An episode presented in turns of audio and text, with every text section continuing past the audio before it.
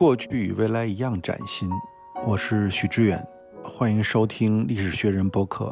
我们将探讨历史的偶然与必然，以及生活在历史中的个体的无穷的可能性。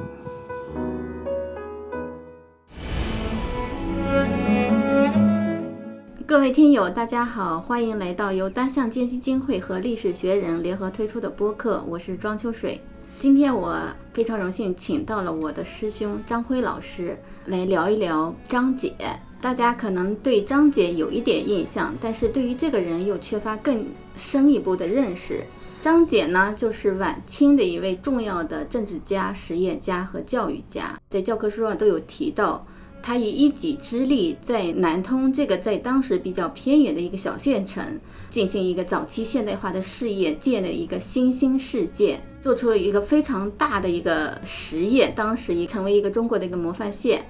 那我以前呢，曾经参与过一个纪录片的拍摄，就是关于张謇的故事。那我就一直特别想和一个真正的一个南通人来聊一聊张謇。那正好张辉师兄他是一位南通人，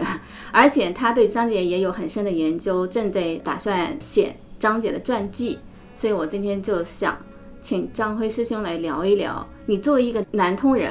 你在成长过程中跟张謇各种有形无形的接触和你的一些感受。好的，谢谢秋水的呃邀请。我作为一个南通人来谈这个张謇，我其实也感到非常的荣幸。我因为我也姓张，在很多场合人家都会问张辉，你是不是张謇的后代？我 我总是非常诚实的说，我说不是，但是我说我们当然南通人的话，无论如何都是会跟张姐有各种各样的联系。然后你到了南通的任何一个地方，比如说我去，我这次我刚刚回了一次南通，住了一个地方叫友飞饭店，就在一楼，到现在还能看到是 张姐的这个展览。那 这个友飞这个名称也是。当然有非君子了，其实也是跟这个张謇有非常大的关系。张謇啊，墓碑上有一行话，就是“即此出完一生事，会须身畔五山陵”，也是这个我们南通的五山。刚才因为介呃秋水介绍说，他是一个革命家、政治家、呃实业家、这个教育家，他其实这些这个身外的东西很多，呃有些是他不得不去呃参加的，或者说他是为了。改变当时的中国的这种状况，呃，他去做的，但至少有一个从文化的这个心灵的意义上讲，他跟五山联系，就南通有五座山，在江边的五座山，我觉得这个具有某种很深的象征意义的，就是从这个意义上讲，他在文化上，在精神上，他是。更认同是一个呃南通人。我特别想了解的，其实就是说，你作为一个南通人，你在成长过程中一点一滴的一些细节可以分享给大家。因为我作为一个外来者，我当时去南通待了一周嘛，嗯，那我对我的感触特别大的就是说，张謇这个人跟这个城市已经密不可分了。当然，我特意去看的都是他的故居呀，包括濠河边的他的住宅，呃，各种纪念馆、故居，还有博物院。呃，图书馆、什么剧场，就所有当时跟他呃关系特别密切的，他直接承接的一些地方，我都有去过，那就不用说了。他借里的当时这个大生沙场，也去跟那些人聊过。哎，很，我觉得很多人就会说，他们一代又一代，可能几代人，呃，有的在大生沙场工作，呃，然后他的孩子可能就在张姐办的学校里边上学，两三代人的成长过程中，他们都是深深的跟张姐联系在一起。哦，所以就说您能分享一些，就您的成长过程中一些细节或者一些故事吗？这个其实很多的，就是好像南通人很多人都不称他张謇或者呃张继直啊。我爷爷一般他们讲的时候告诉我，包括我爸爸他们讲的时候都是讲叫张四先生啊，三先生和四先生啊。哎哎，三先生四先生就是这个张四先生，这个我觉得可能是比较有具有南通标志的。就是小时候，我记得我最早的时候，大概听到张謇的故事，是可能大家都特别熟悉的，就是他一个对对子，就说他是一个天才少年。呃，假如说月沉水底，他马上出口而出就是日悬天上，我到现在也不会忘记的，就日沉水底，日悬天上，天才少年。然后他里面还讲到说，呃，那个时候记得一个故事，就是因为我们讲那个《滕王阁序》的时候，我读《滕王阁序》是我父亲。就是叫我读《滕王阁序》，他就也讲了这个里面的一句话，就是“关山难越”。关山难越里面的这句，他就是他说以前的张氏先生就是小时候就知道，他说这个就是在说这个人的这个苦境，就是艰苦的苦环境的境。还有这个对子，有一个对子叫“人骑白马门前去”，然后他就很快有一个下联就对了：“我踏金鳌海上来。”你要说，哎呦，这个气象不同啊！小时候就是有这样的这个 要踏金鳌海上来的。就是这些事情，就是好像从小时候就特别特别深的就印在自己的脑海里，就说哟，这个张氏先生真了不起。其实我我们在很大的程度上是把他作为一个南通人，对我们来说，他更多的是一个乡贤，一个南通人，为我们南通做了非常非常多了不起的事情。但是他这个人，就是我们觉得是呃，更多的是看到他他是一个和我们的这个生命联系在一起的一个。好像是个邻居，但是比我们年纪要大了很多很多啊！一八五三年，对，一八五三年。现在说在上上个世纪的人了。我母亲以前她工作的地方叫南公园，对面就是一个北公园，北公园后来是南通的少年宫。我妈妈就在南公园工作，这个地方后来就变成市政府接待这个外来客人啊地方。但是其实这个这些南公园、北公园、西公园都是跟张姐联系在一起的。所以我们一说这些名字，其实都是跟张姐联系在一起的。就是说它不是一个简单的一个公园而已。其实我们小时候其实。那个豪南别业，我们倒不是有太多的印象了，因为那时候其实也也不怎么开，只是当然我们去图书馆的时候会知道，因为它就在南通图书馆边上。因为图书馆也是他建，博物馆我是因为比较喜欢去这些地方的，好像有的时候你不提的话，就是秋水如果真的刚才不问我的话，我都不会专门去想起来哦，这个是跟张世先生有关系的。呃，我们那个时候图书馆、博物馆那个地方叫人民公园，我这次回去的时候，我专门又去了一次，又去的时候他已经不叫人民公园，又恢复的名字了，就是叫南通博物院。啊，已经恢复到那个就最初的那个名字南通博物院。哎，名字南通博物院。然后呢，我有一年在。呃，加拿大阿尔伯塔大学，我去的时候特别特别冷，零下三十多度，所以哪儿也去不了。然后我也就只能在那儿去图书馆。然后哎，正好非常凑巧认识这个图书馆的一个图书馆管理员，他是哈佛大学毕业的，啊，做近代中国历史的。然后他就说你是哪里人？我们就难免就会谈到这个。开始我们还用英文谈，他是个汉学家。后来我们就用中文谈，他后来我们就谈到，就是他说你这个南通人吧？我说是啊，我说南通人。他说呀，他说太巧了。呃，他说我送你一篇呃文章，其实是一本比较厚的书了。他的博士论文，啊，他的题目就叫做《张謇和中国的第一个博物馆》，就是刚才我说的那个南通博物馆啊。他有非常非常详细的研究，当时这个博物馆是怎么建起来的，张謇如何发挥他的这个人脉啊，他当时为什么？关键是说要建第一个博物馆，因为在一定上讲是突破传统的。对他对于当时的人来说，博物馆这种概念是完全是一个全新的概念。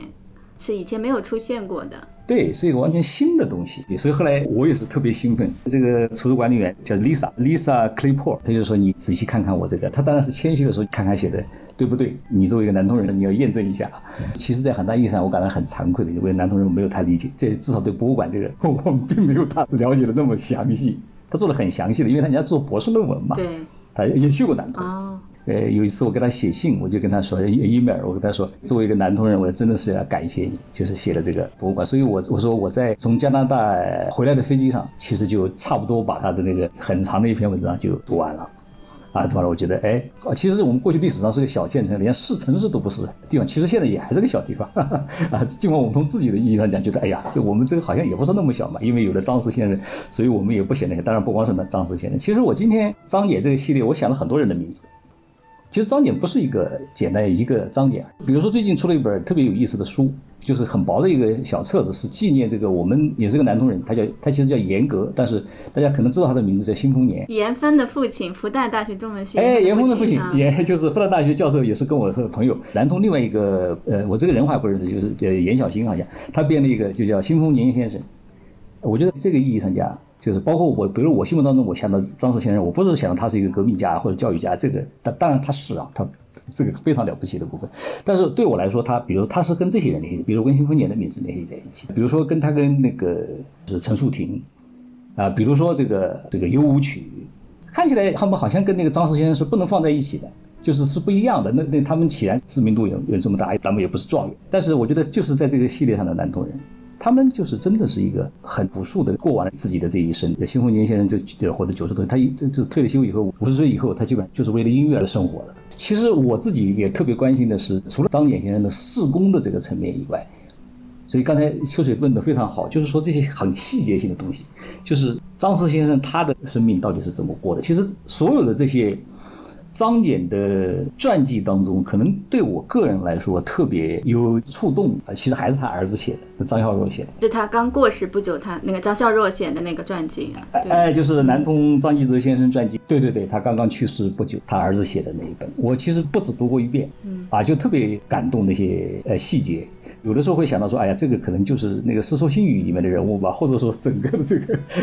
但就是施工以外的这些东西也是特别有意思的。当然，就是我们作为认识张謇先生，他的这个实业为父，教育为母啊，也是特别特别重要的。我其实我特别特别关心的是他作为一个人，就是一个大写的人。我有时候看他的传记，有的时候我我们在人生当中难免会觉得，哎呀，这个世风啊，人啊，怎么会变成这样？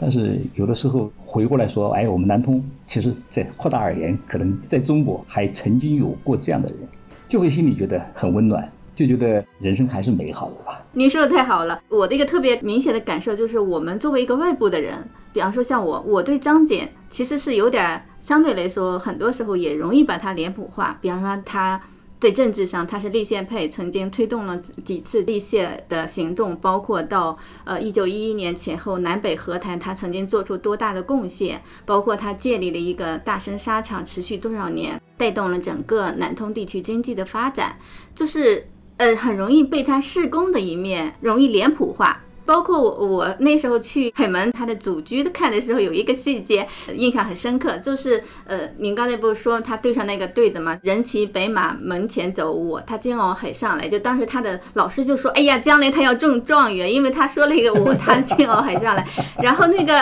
海门的那个故居那里就真的给做了一个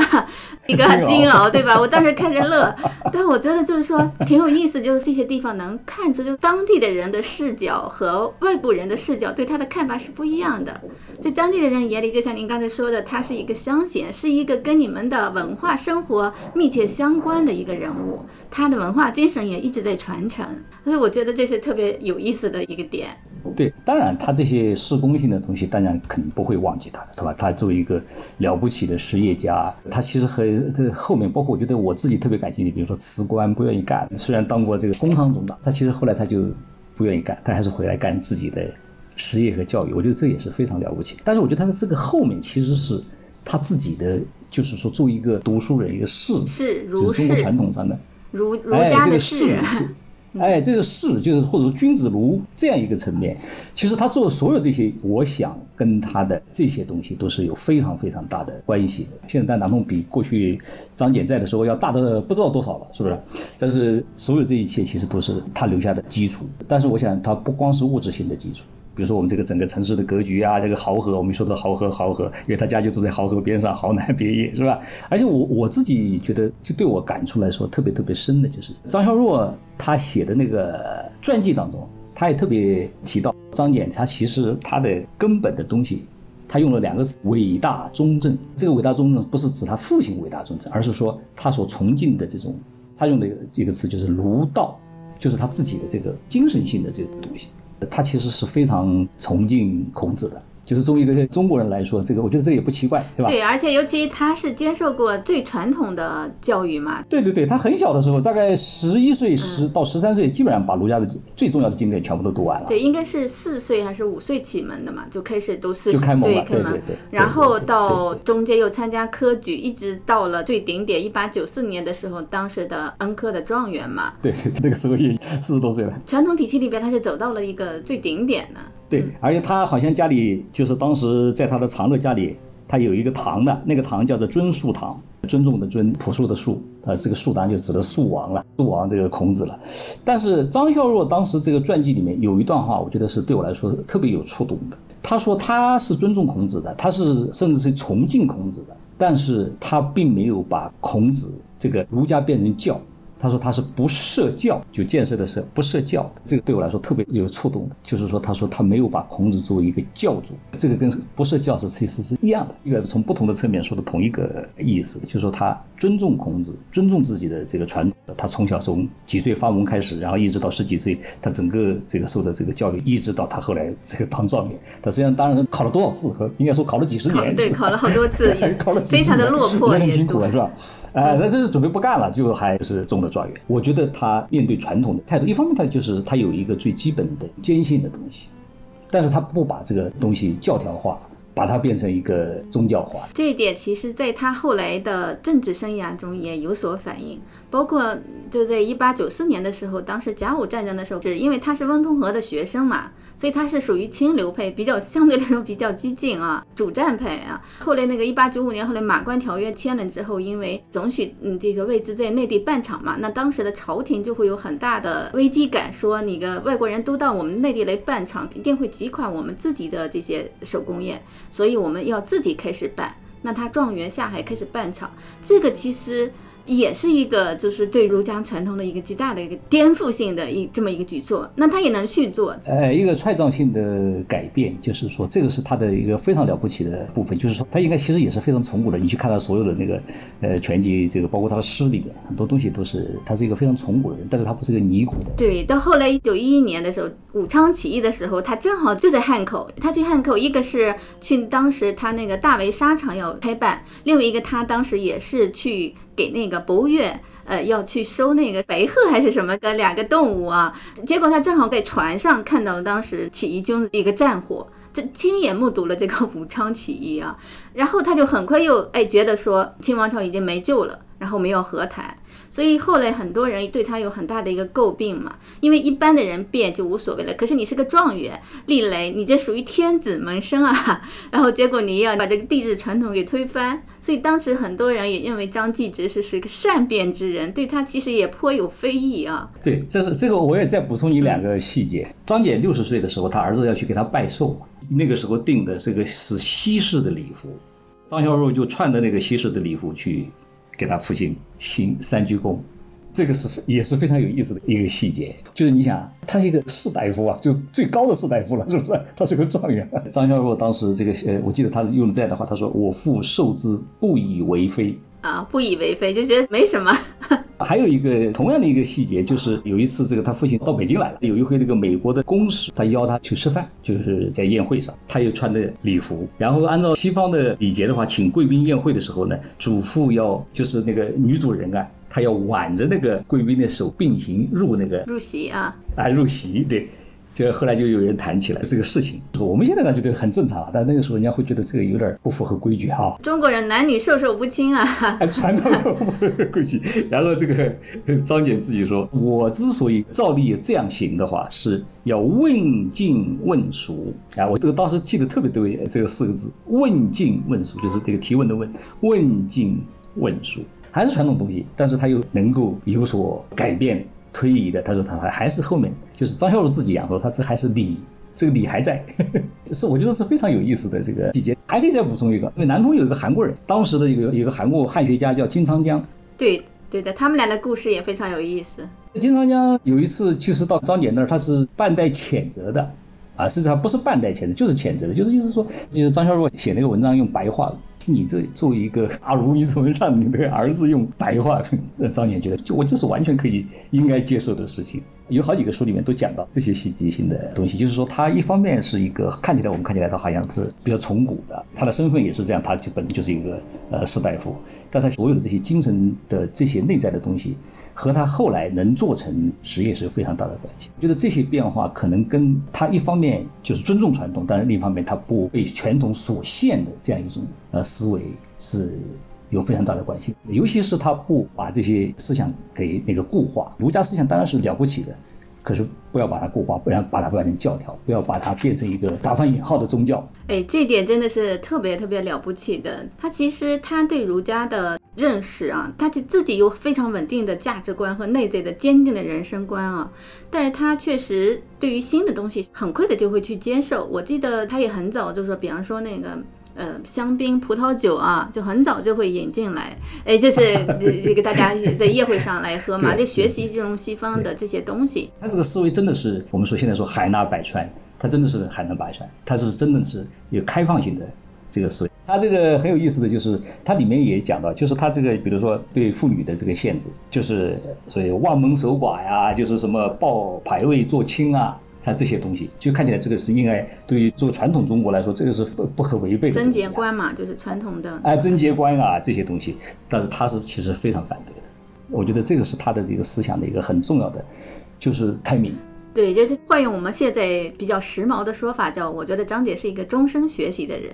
就是他不断的在接纳一些新的东西为我所用，他对于新的事物和新的东西他不会排斥。我觉得这是我在他身上看到的。就另外一个，我就想就是说关于张姐，因为胡适对她说了一个评价，就成为她的一个定论，就说她是一个失败的英雄啊。但是就我自己的感受，我在南通的感受，我觉得她一点都不失败。以一己之力对一个地方形成这么深远上百年的影响，怎么叫失败呢？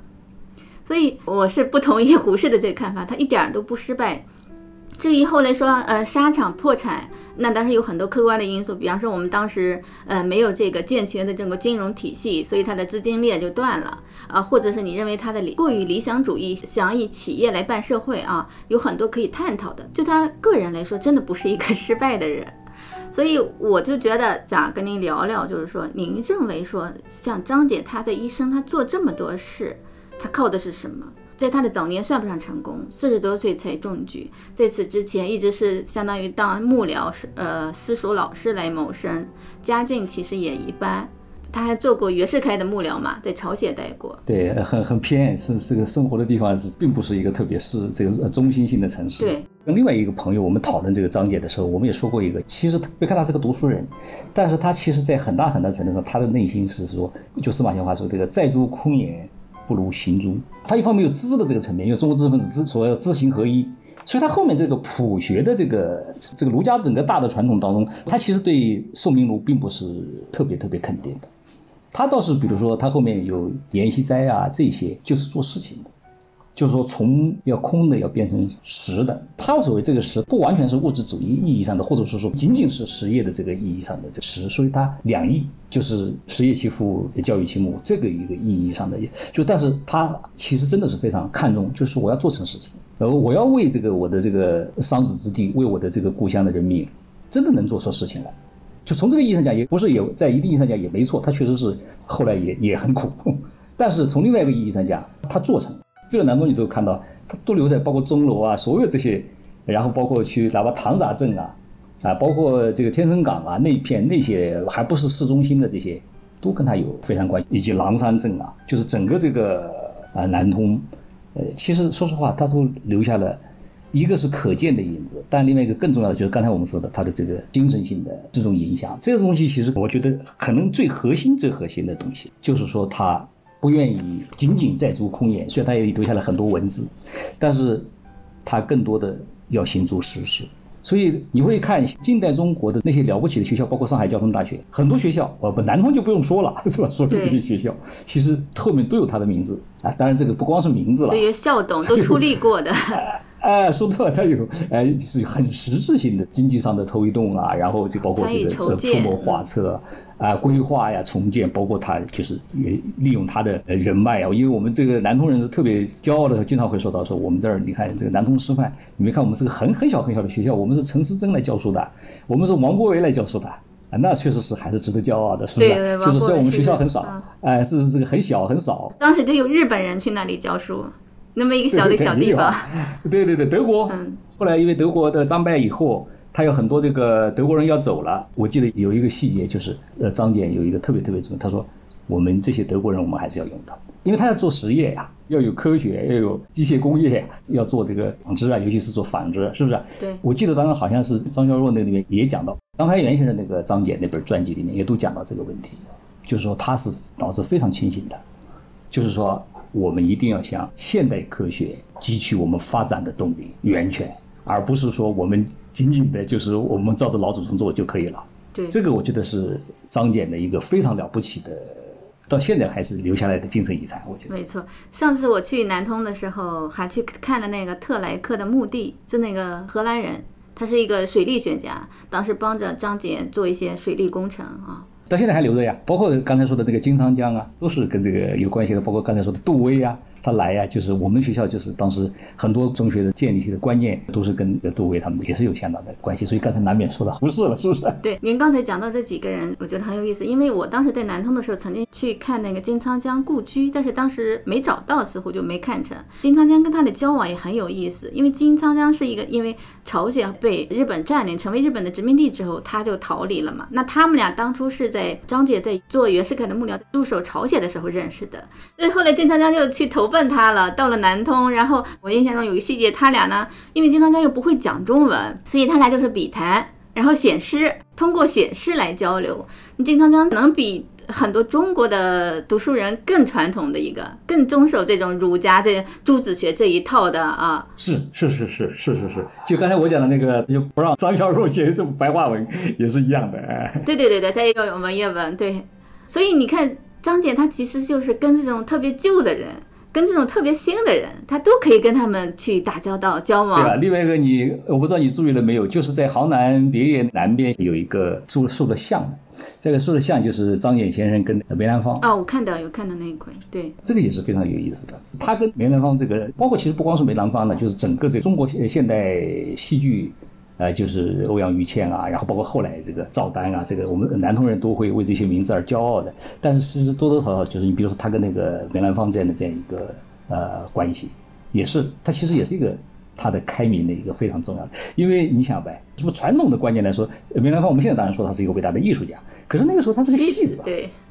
下九流。就是说，当然我们现在要打上引号来说的，就是我们现在没这么愚蠢，就说他是个戏子，就是仅仅是一个。但是在张謇的时代。尤其是以张謇的身份去这么做的话，其实还是会受到非议的。但是他没有，那这个我觉得也是他的这个心态的海纳百川的。对我上次去的时候，那个根俗剧场已经恢复为根俗剧场了，好像原先的名字也有变变过。对对对，人民原来叫人民剧场，后来就恢复到根俗剧场。根俗剧场这个四个字也是他写的。对，一直都在那个啊。那当时他找那个欧阳雨倩过去，在他的意识里边，他觉得戏剧是可以移风易俗的一种特别好的艺术形式。对，根俗。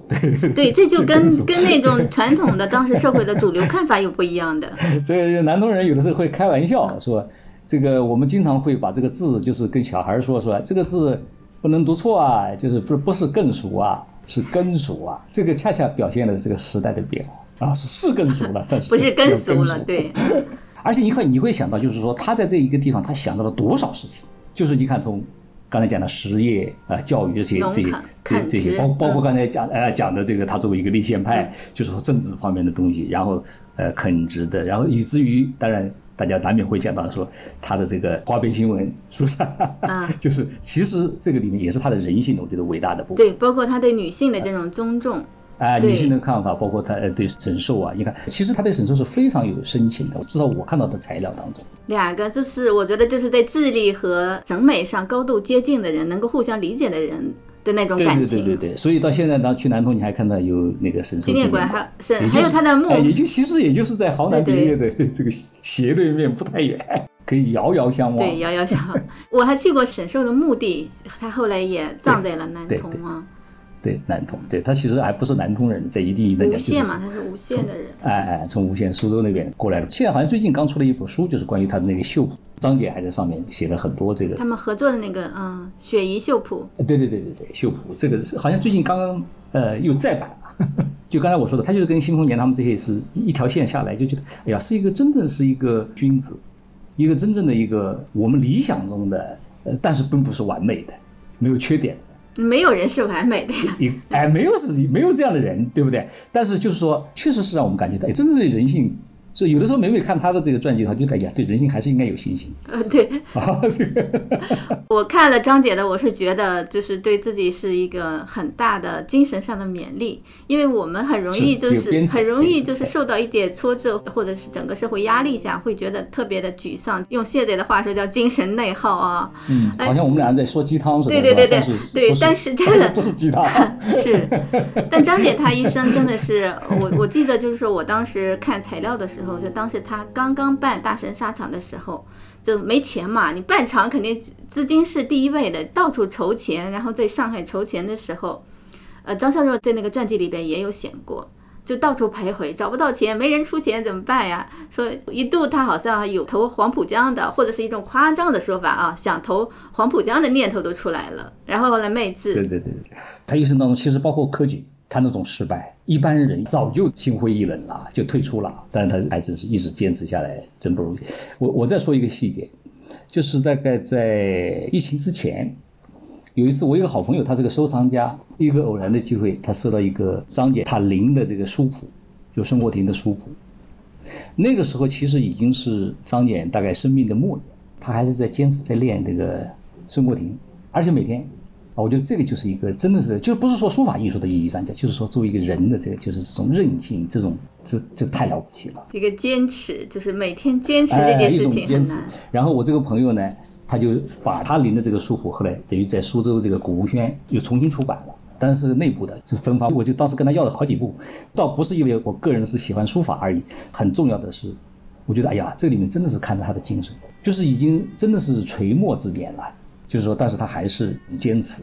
如果说到刚才说的胡适之所说的这个他的失败或不失败的话，在这个意义上讲，他完全没有被打败。对他的精神上，其实我说的就是说。我认为他不失败，一方面就是说他确实对一个城市影响了那么久，而且可能继续影响下去，所以他一点都不失败。另外一方面就是他的精神上的这种，因为我看过他的日记嘛，但是他过世的前几天他还写字，就您您刚才说的他写字，还有去那个各种那种工地上视察。对，对他平生两大爱好，一个是看建筑，他对建筑其实特别感兴趣，但虽然不是个建筑学家，但他的两大爱好，这个是一个特别大的爱好。啊，但但书法其实也是他的爱好，但是还有一个很重要的，他喜欢种树。种树这个在中国文化的意义里边是非常的明确的啊，就是有象征意义嘛，这个有象征意义。建筑其实也是，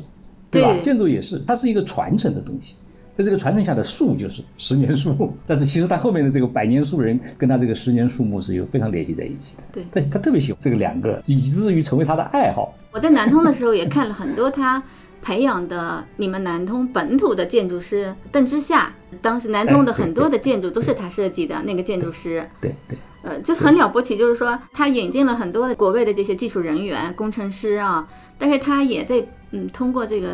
通师。就南通这个师范去培养自己的本土人才，所以他办了很多学校啊，办了很多学校。呃，这个学校你看，包括现在说实话，这个南通人这个医学院、师范学院各种的，反正专攻，包括这个女工研习所，其实也在一定上讲是一个学校，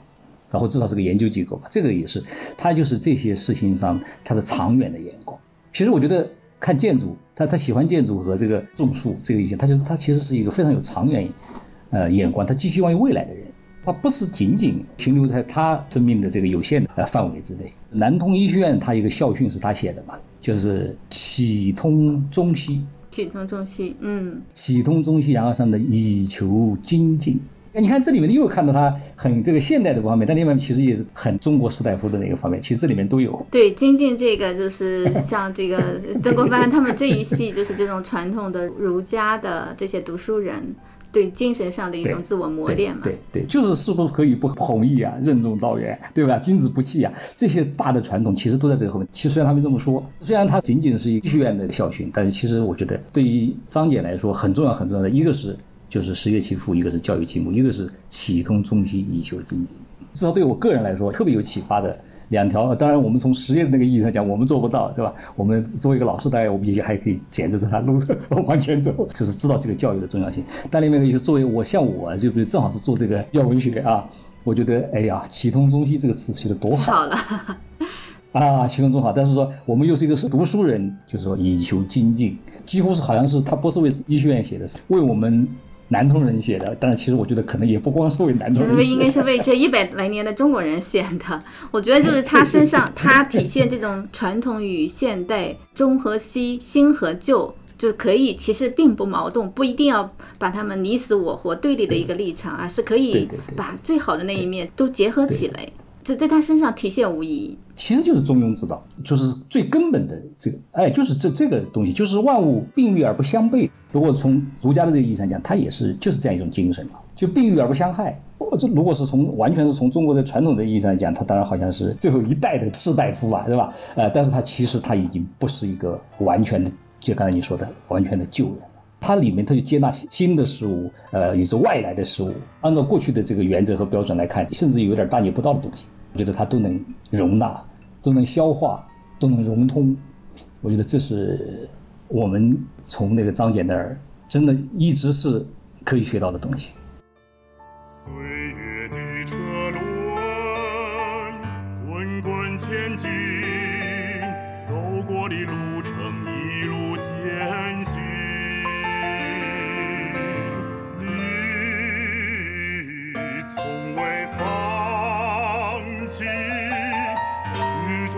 相信，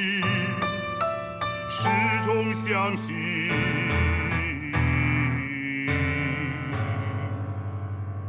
辉煌的日子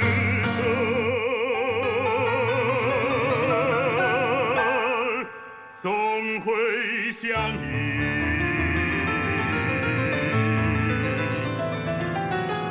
一身真气，事业救国崛起。